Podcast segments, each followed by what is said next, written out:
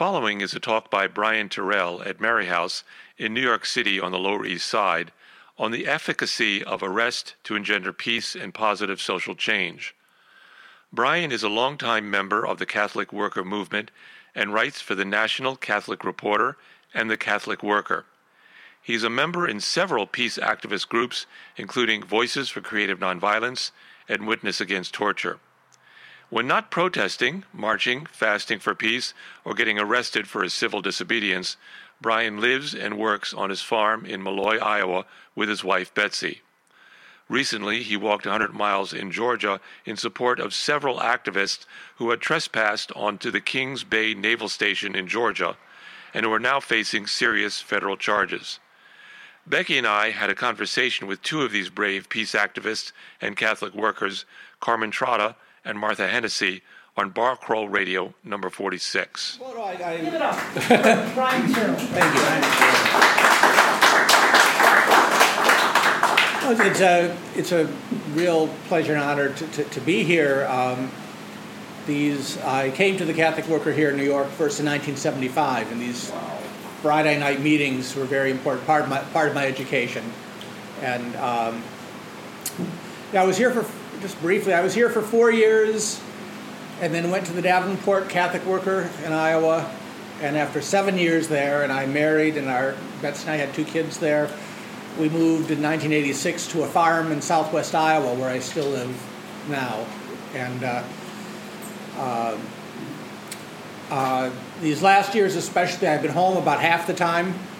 I work with Voices for Creative Nonviolence and also with the Nevada Desert Experience. So I've uh,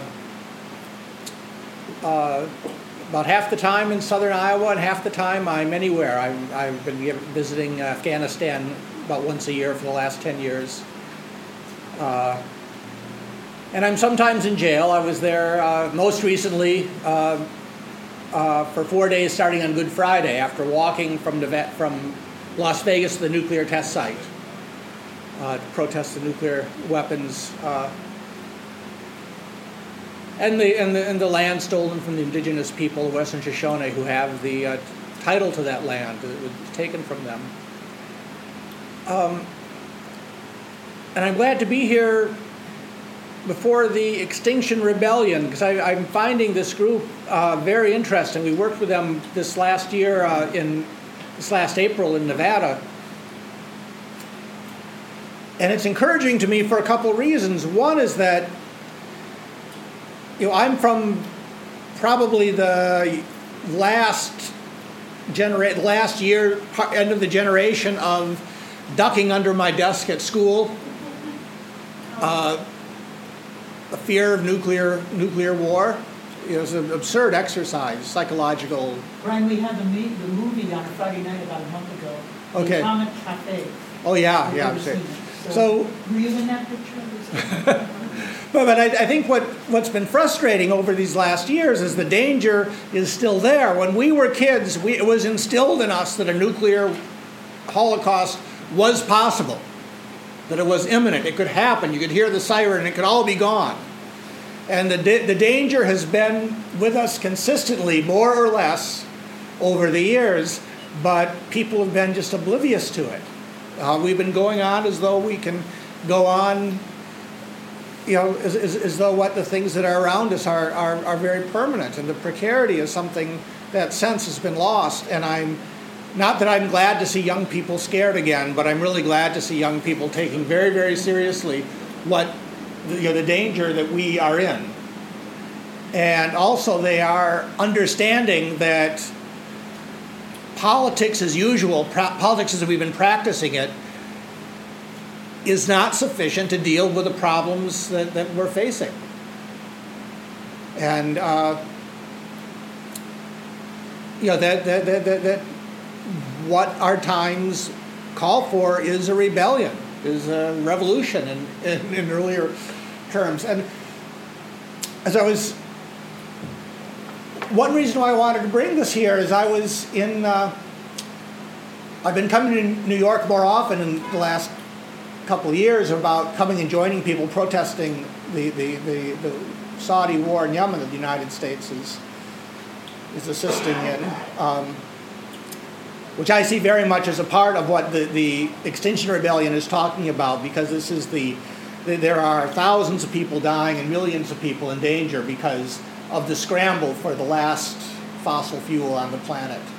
And those people who are dying are victims of the, you know, maybe the, the, the harbingers of the, of the extinction that we're all in danger of. Um, but I was here a few months ago, and Joe Fahey was speaking here from Pax Christi, and he was talking about all the uh, programs of uh, and universities of peace studies that didn't exist before, but exist in so many, pro- proliferated in the last decades. But he said, and I think strangely, that he uh, always discourages young people from civil disobedience.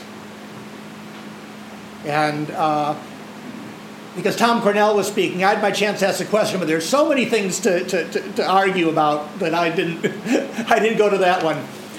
Uh, but, but I have a concern. Um, I want to be very clear. Uh, one, uh, one friend, when she heard what I was going to talk about, said, Oh, you're going to tell us how we all need to go to jail.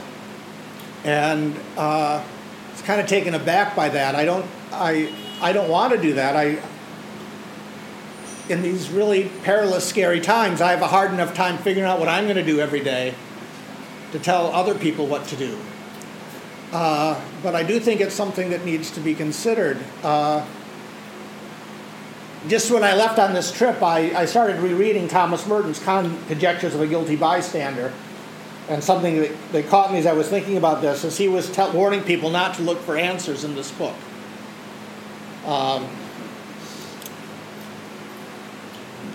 He said, I'm not in the market for the ready made and wholesale answers so easily volunteered by the public, and I question nothing so much as the viability of public and popular answers, including some of those which claim to be the most progressive. Another proviso is Dorothy Day has been quoted as saying, fill the jails. All the authorities agree that she said it. But like, don't call me a saint, and like all our problems stem from our acceptance of this filthy, rotten system, nobody can find where or when she said it or agree when this happened. It's amazing to me that somebody who very few people on this planet have been so documented about what they actually said that somebody could be most famous for things that they might not have said. But still, it, it came from the Wobblies. She didn't invent it. And uh, Gandhi,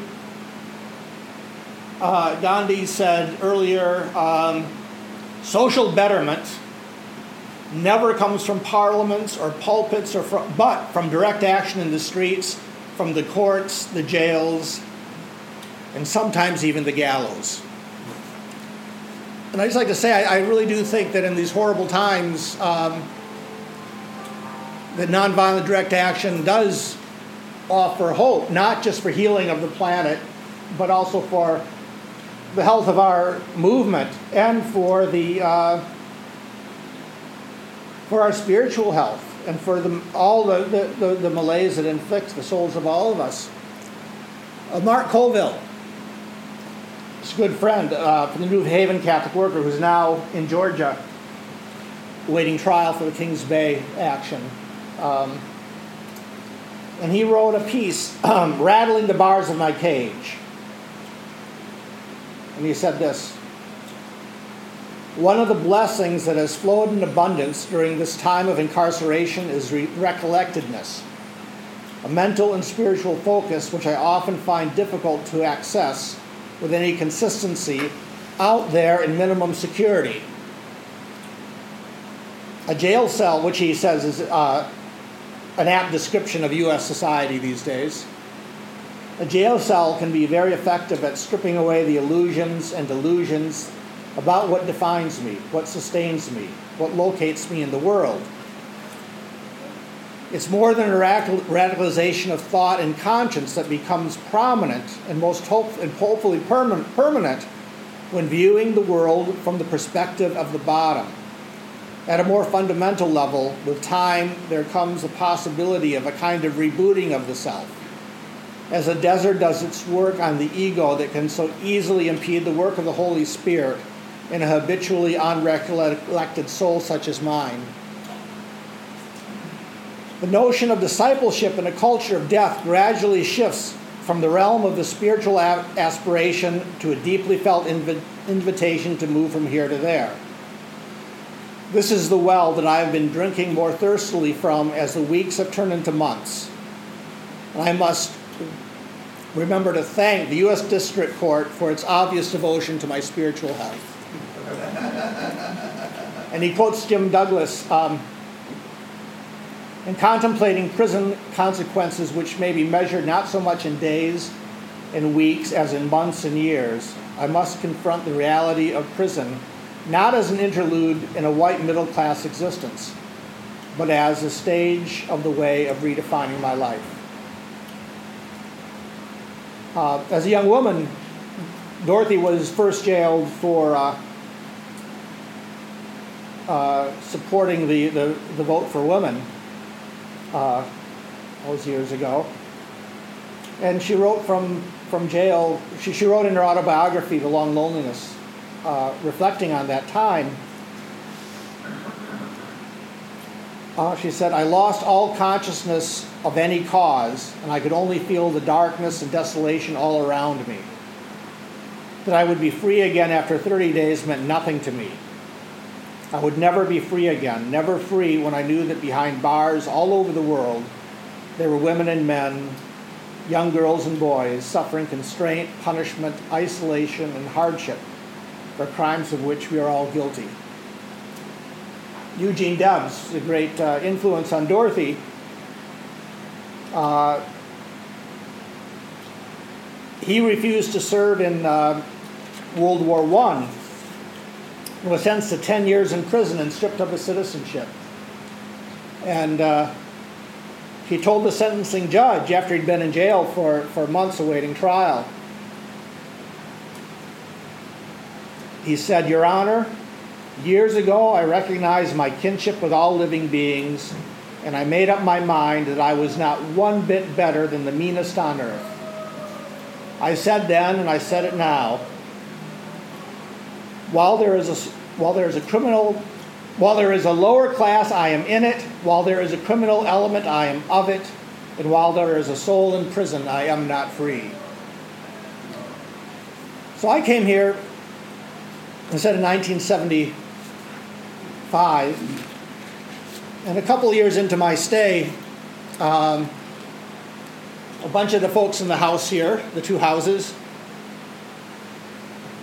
including Dan, went to, uh, who's here, uh, went to um, Seabrook, New Hampshire, building a nuclear uh, power plant there. And there were huge demonstrations, um, lots of people getting arrested, and they were, uh, for the most part, up to this point, it was the kind of catch and release arrests that we often go to, where the expectation is you're going to get handcuffed, taken to a police station, searched, take your ID, give you a ticket, and let you out the door. You should never count on that. and the governor took it into his head to, to step things up and called out the National Guard, and they, they put people in gymnasiums and armories and held them for, for a lot longer than, than, than were expected. And about that time, it was not a chore that I usually had, but because of people being away, we, we filled in, and I, I uh, uh, brought Dorothy her her lunch. At the time, she was sometimes coming downstairs to eat and sometimes not. Uh, when I walked in her room, she just gave me a cold, hard look. What are you doing here? Your comrades are in prison. Why are you here? And I tried to explain, defend myself. you know, I'm working on the soup line. I'm doing all these things. Other people are away. I'm, you know, and she told me that it was reprehensible that I was using the works of mercy as an excuse. Well, I'm, I'm not saying that would be advice she would give to everybody as I think about it. One thing I always get a chuckle over, I'll read in a lot of biographies of Dorothy, things written about her, that she insisted that the young Catholic workers who come to volunteer all go to daily mass. Daily mass was something she, she insisted on. Well, she told Stanley Vishnewski that, that he had to go to mass every day. Dorothy knew Stanley and knew that's what he needed. You know, I was pretty much a daily communicant in my years here. And Dorothy was always glad to see people at mass, but I don't. She didn't like make. It was not like a requirement or anything. So, so she was talking to me, and it was still out of line. I didn't. A couple things have happened since then that that brought some light to this. And one, uh, her uh, Robert Ellsberg edited her letters. Um, and I especially spent paid attention to what she was writing about the times that I that I was around here and that I knew her. And she wrote a letter in May 1977, during the time of this that same time, to a friend that helped me understand. She wrote, with everyone else taking responsibility and having taken it for so, so long, bearing so much, I feel like an utter failure, run dry. But I'm beginning to recover from the miserable state of depression. Meanwhile, I pray, listen to the radio, and thank God that the great demonstration at Seabrook is over.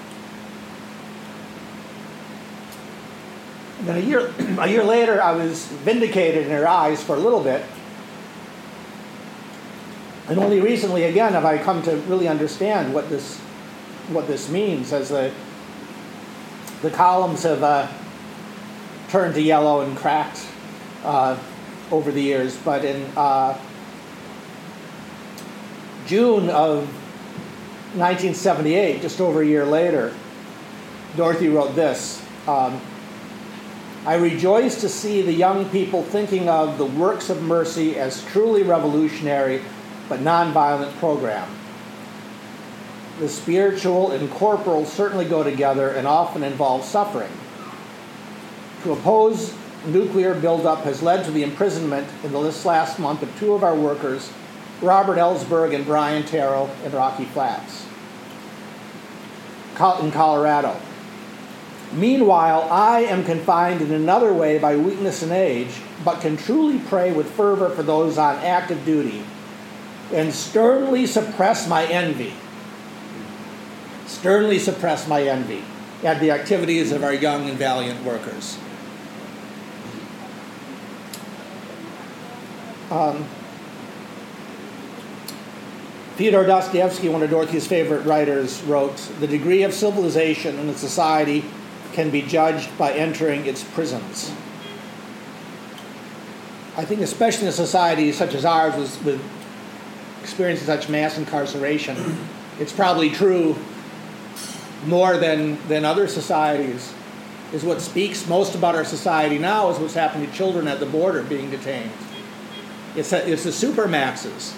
It's what's happening at Rikers Island. It's what's happening uh, I, on, a, on, a, regular basis. I visit the uh, when I go to when I go to Las Vegas. I always hope that the other tourists on the plane don't ask me what hotel I'm going to stay in because it's going to be the county jail, and I and the the, the, the, the Clark County Jail in Las Vegas. It really is a mirror. It's it, it is just as extreme and extravagant as any of the floor shows in Las Vegas in its cruelty and, and, and the horror of, of the place. Um, see, Gail is here. We, we, we spent uh, uh, at least 48 hours in the jail in Tegucigalpa in a very short time in, in Honduras. It was very eye opening. You know, we had, it, it was a we, we, we got a, a, a condensed uh, visit to the place by, by, by, by being there. So, for in Dorothy's view, jail is a good place to be educated. She didn't think very much of the university as a place for education, though. Sorry, Dale. In uh, 1948, she wrote to Ade Bethune, I do not think much of degrees in graduating. Uh, in later years, Dorothy, who dropped out of University of Illinois after a year, was given offers of honor degrees from at least 16 universities. And she said, uh, the very offer of an honorary degree means that in a way that in a way I have failed to convey to popularize Peter Maurin's teaching. so she wrote to the. Uh, she was always gracious. These letters of, many of the letters uh, exist of her turning down these these these honors. Uh, she wrote to Catholic University of America, the president of that school, the Catholic worker stands in a particular way for the poor and the lowly, for people who need some other kind of schooling than afforded by universities and colleges of our industrial capitalist system.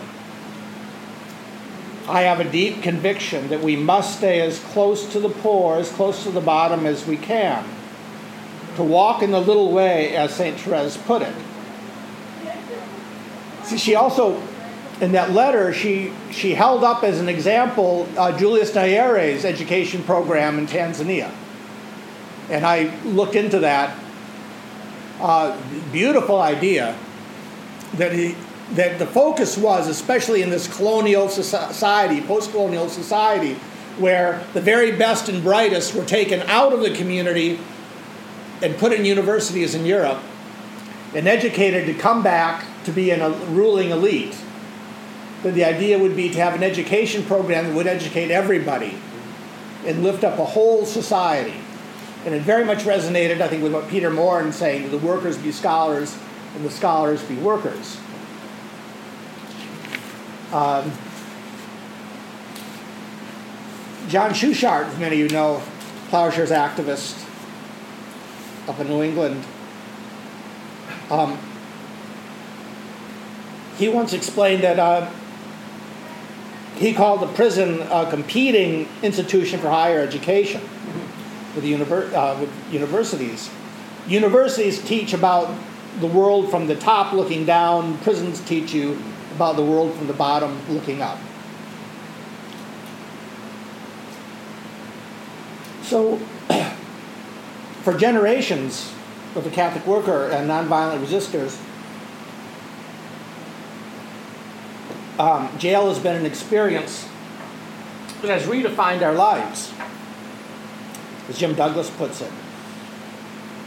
This is less true now, and I think our movement is poorer for it. Uh, and say I, I, I speak with much enthusiasm about the Extinction Rebellion, and I, I very much appreciate um, uh, good friends in the Midwest, the, the, you know, the for necessity valve turners. There are, there are people making these risks. I'm not try, I don't want to categorize a generation. But as much as 20 years ago, any chance collection of Catholic workers, old and young, would have at least a number of men and women, young men and women, maybe most of them, who would have had a uh, spent weeks, months, or years in prison. Um, until recent decades, I think there were always more Catholic workers with criminal records and university degrees. And this time of mass incarceration, where there are more and more young people in prison, and there are more and more people of color, young people of color in prison by proportion than, than, than, than even a few years ago it seems kind of scandalous to me that there are fewer Catholic workers in prison and fewer young people uh, doing this. I'm saying this very, very carefully, but I think it's a scandalous demographic phenomenon. And I think this may be critical to um, difficulty in communicating between um, with the issue of racism in our movement.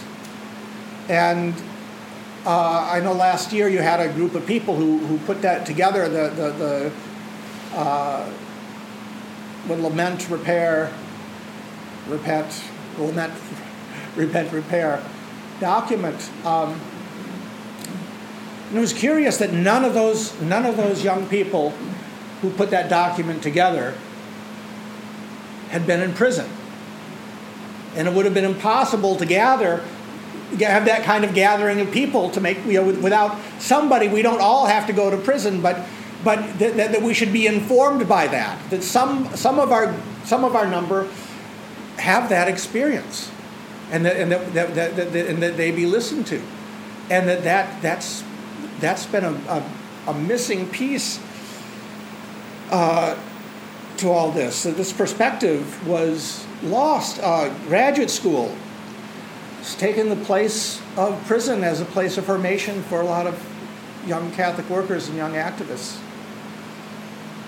Um, and you know, too much time in school, too little time in prison. It just threatens to paralyze us with abstractions. And again, I think that statement, one of the weaknesses of it, it's written in the language of a dissertation. It's written in academic language, which is very, very different from the language of the first issue of the Catholic Worker, for example, that was written for the people sitting on the park benches, wondering what they're going to do next. Um, okay, during the, the Vietnam War, Dan Berrigan said this during the Vietnam War. Um, in the course of such a war, one had to go to jail. It was an irreplaceable need a gift not to be refused. You got arrested, were stripped, your body searched and poked for drugs. You stood in public showers, were issued denims, were herded about, segregated, counted at hours, yelled at. All to the good. And after all, the scene was no Dachau. You would come out of it on the other side, a few pounds lighter, the skin of your soul darkened by insight, the fate of the poor, the blacks, knowing what white justice is for the poor. Um, Ammon Hennacy, another old time Catholic worker, told Utah Phillips this when he when Utah Phillips, as a young man, wanted to get involved in, in this life. Said, You come into the world, you came into the world armed to the teeth with an arsenal of weapons weapons of privilege, economic privilege, sexual privilege, racial privilege. You want to be a pacifist? You're not just going to have to give up guns, knives, clubs, hard, angry words. You're going to have to lay down the weapons of privilege and go into the world completely disarmed.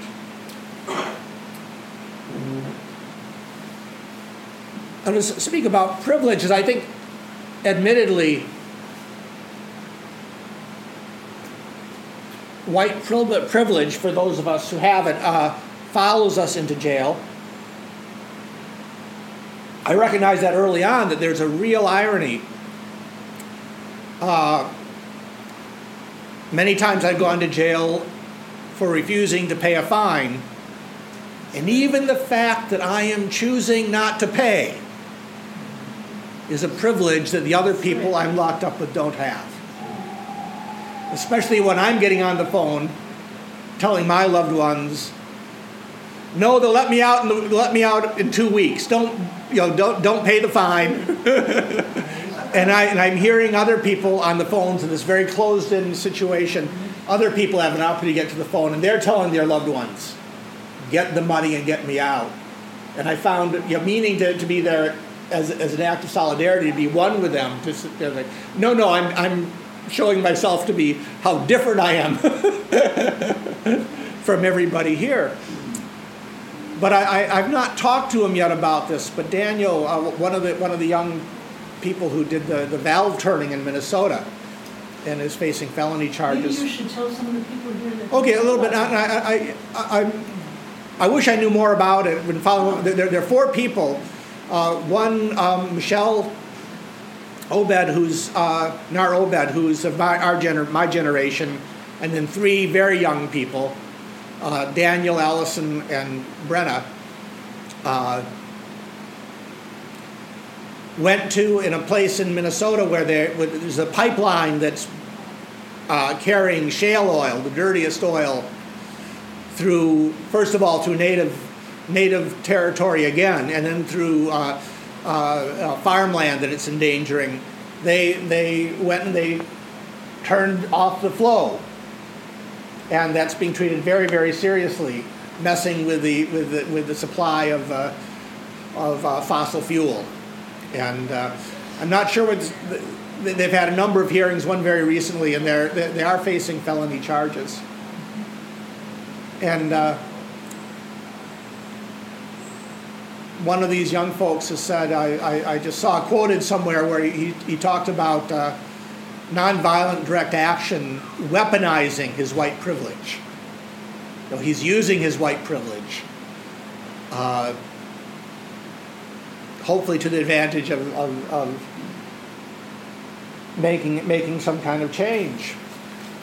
Uh, but hey, I was a year year ago in in January the, the, the, the annual Witness Against Torture in, in Washington D.C. Uh, I was arrested uh, calling for closing Guantanamo uh, at the White House and taken in custody by the Secret Service and taken to the local uh, district jailhouse, uh, police station. And after a couple hours, they released everybody else. And the sergeant apologized to me and said, I, I, I know this warrant is bullshit, but a warrant popped up and I would let you go, but the Secret Service says you got to be held. And it was because a, a, judge in Las Vegas was mad at me. It was really something personal. It wasn't anything. It wasn't uh, his abuse of his power. Had a warrant for my arrest, and I was held for 24 hours until they, the, the, the, the authorities in Las Vegas decided they were not, were not going to extradite me.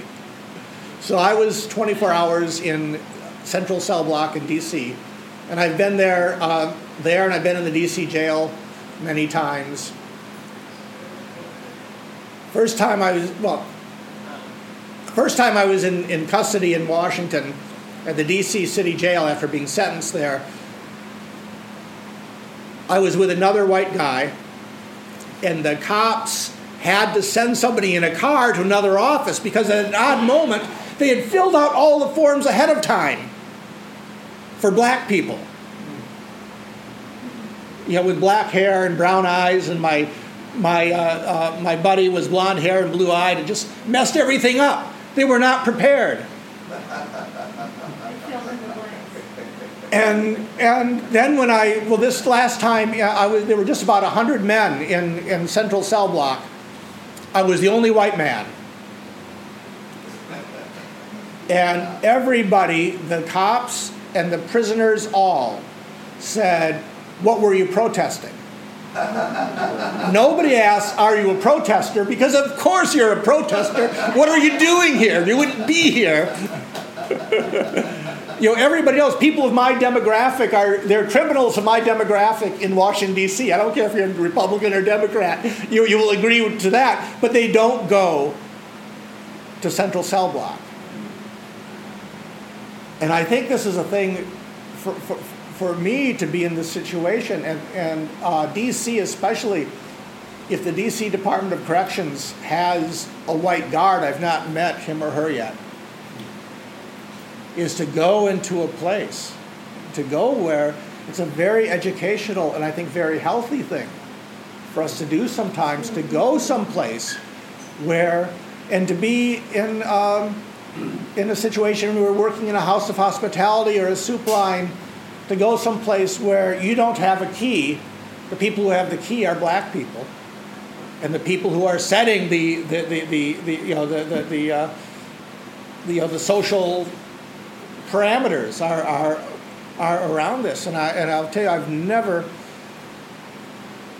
I felt unsafe only because of my, my own uh, my own insecurities. The one time in jail that I, that I had, except for that somebody not in a guard's uniform had their hands on me. Uh, six years ago, I was six months at uh, federal prison camp in Yankton, South Dakota for a drone protest. And I had my hair, when I went in, my hair was lo- much longer than it is now. and I decided to get the most severe haircut of my adult life. And I went to the, an inmate barber, and I just had my hair all shorn off. I thought prison's a time to experiment with new things. Did you get your nails done? Uh, so that evening, I was in this dormitory with, with uh, like 40 sets of bunk beds, a very crowded place. And we had our, our uh, lockers in between the bunk beds. And that evening, I was go in my locker, I had my head in my locker, going through my stuff. And it's in prison, you have very little privacy, and it's a very, very serious thing to be messing with other people's stuff. So I feel these hands on me, and I'm pulled out of the locker, and the guy turns me around, he's, he's and he sees who I am, and just, oh man, I'm sorry. I'm sorry. And it clicked to me what I knew what was going on. He was watching out for me. He thought somebody's in the old white man's locker. and he wasn't a particular friend, but he was somebody who was he was watching out for his neighborhood.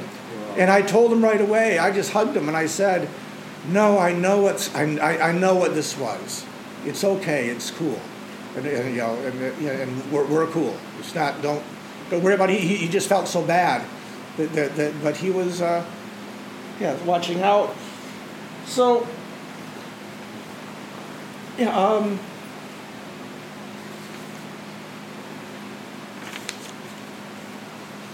so yeah, I think um,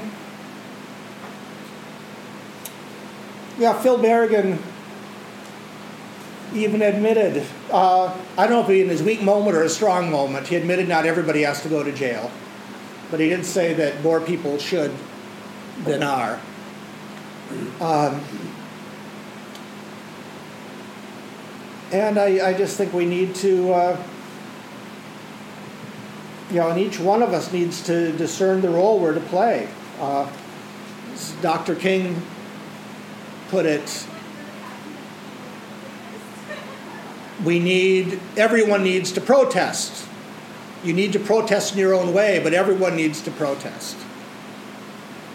And Dan Berrigan said that, even said that at a time such as ours, it's a requirement of humanity not to protest the insanity and the craziness going on now, the violence, is to be inhuman.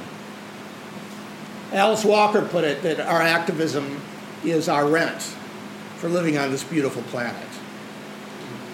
It's an obligation. There isn't an alibi. There's no excuse. But how you're going to do it can't be prescribed by anybody else. It's, it's got to be, you know, I think maybe for each of us, it's going to be the most important struggle that we're going to make is say, how, how am I going to do this? And we have our own talents and the places where we are and the people that we know and the influences that we can bear. Uh, and uh, uh, and I also wanted uh, you know, that I don't want to dismiss the the contributions made by academics. Um, and the uh, and, and, Dorothy certainly didn't either. Um, and I know she did encourage many people to, to, to pursue educations. Um, and I want to be clear, I, I, don't, I don't want to romanticize going to prison at all. I think the opposite. I, what I want to talk about is it should be as prosaic and normal as mopping the floor and cooking the soup and working in the garden. Uh, as Dorothy Day quoted in an earlier th- piece of her that I wrote, I think she'd agree to, that, that going to jail is a part of the little way. You know, it's a, it's a, it's a small thing. Uh, it does not feel heroic after a few times that you do it. It's a small contribution and a very, very important contribution. So I think that we are really, um, it, it's a, it, it, it's an essential part. It's a part of a program that can get us out of this mess and get us out of our own messes. Uh, as Dr. King put it too, and I think the, the, the Extinction Rebellion echoes is that now it's not, the choice is not between nonviolence and violence, but nonviolence and non existence. Another uh, movement that's exciting, and that many of us have taken part in, is the Poor People's Campaign, Resurgence, around the country. Um, and for those of us of our generation, it's fun to see the old songs coming back. I was with, uh, last summer, I was in Chicago at the Voices office, and Medea Benjamin was, was staying with us for a few days, and we were talking about all this. And she mentioned that you know the song "Everybody's Got a Right to Live," uh, old song that that uh, has come back. One of the lyrics that that Medea took exception with is, "Before this campaign fails, we'll all go down to jail." Well, I appreciate tradition, and I know that it would wreck, wreck this rhyme scheme but the lyrics probably a more op- or accurate and hopeful way to put it would be and before this campaign succeeds we'll all go down to jail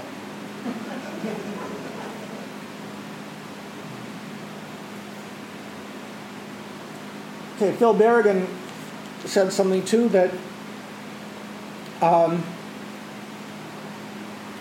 I think speaks more to our present dilemma than, than when he was alive, even. Um, so, this in this morally polluted atmosphere, we believe that imprisonment could hardly be more to the point. We shudder under the blows of, of a society permanently mobilized against peace. Duplicity, propaganda, media indifference, institutional betrayal mark our plight. Our people are confused and hopeless. Let us not give up. Let us continue to nourish each other by consistent and prayerful presence at military installations, in courts, and lockups. Indeed, we need to be free enough to go to jail. We need to fill up the jails. Nonviolent revolution will come out of the wilderness as it always has. And be assured, one formidable wilderness today is the American prison. And I'll just close with this. Uh, Kathy Breen recently sent out a letter about uh, updating us on her friends in, in Iraq and Syria and other places. And she closed, Jean Vanier died very recently, God rest his soul. And she, she included a, a letter from him, that, that, a quote from him that I think uh, that, I, that, that, speaks to my heart and about where we are today. Uh, we realize what an incredible gift God has given us to bring us together from different lands of pain and loneliness to become one people. We become more conscious that we are conscious that we are responsible for each other. But perhaps it's too late. Maybe we do not have the inner force to live community. Perhaps you're all too broken. The inner pain is too great. But somewhere in the heart of humanity today, there is a cry coming out from our own loneliness and the injustices and pain of our world. The cry for community, for belonging, for togetherness, and for love. Thank you. Thank you.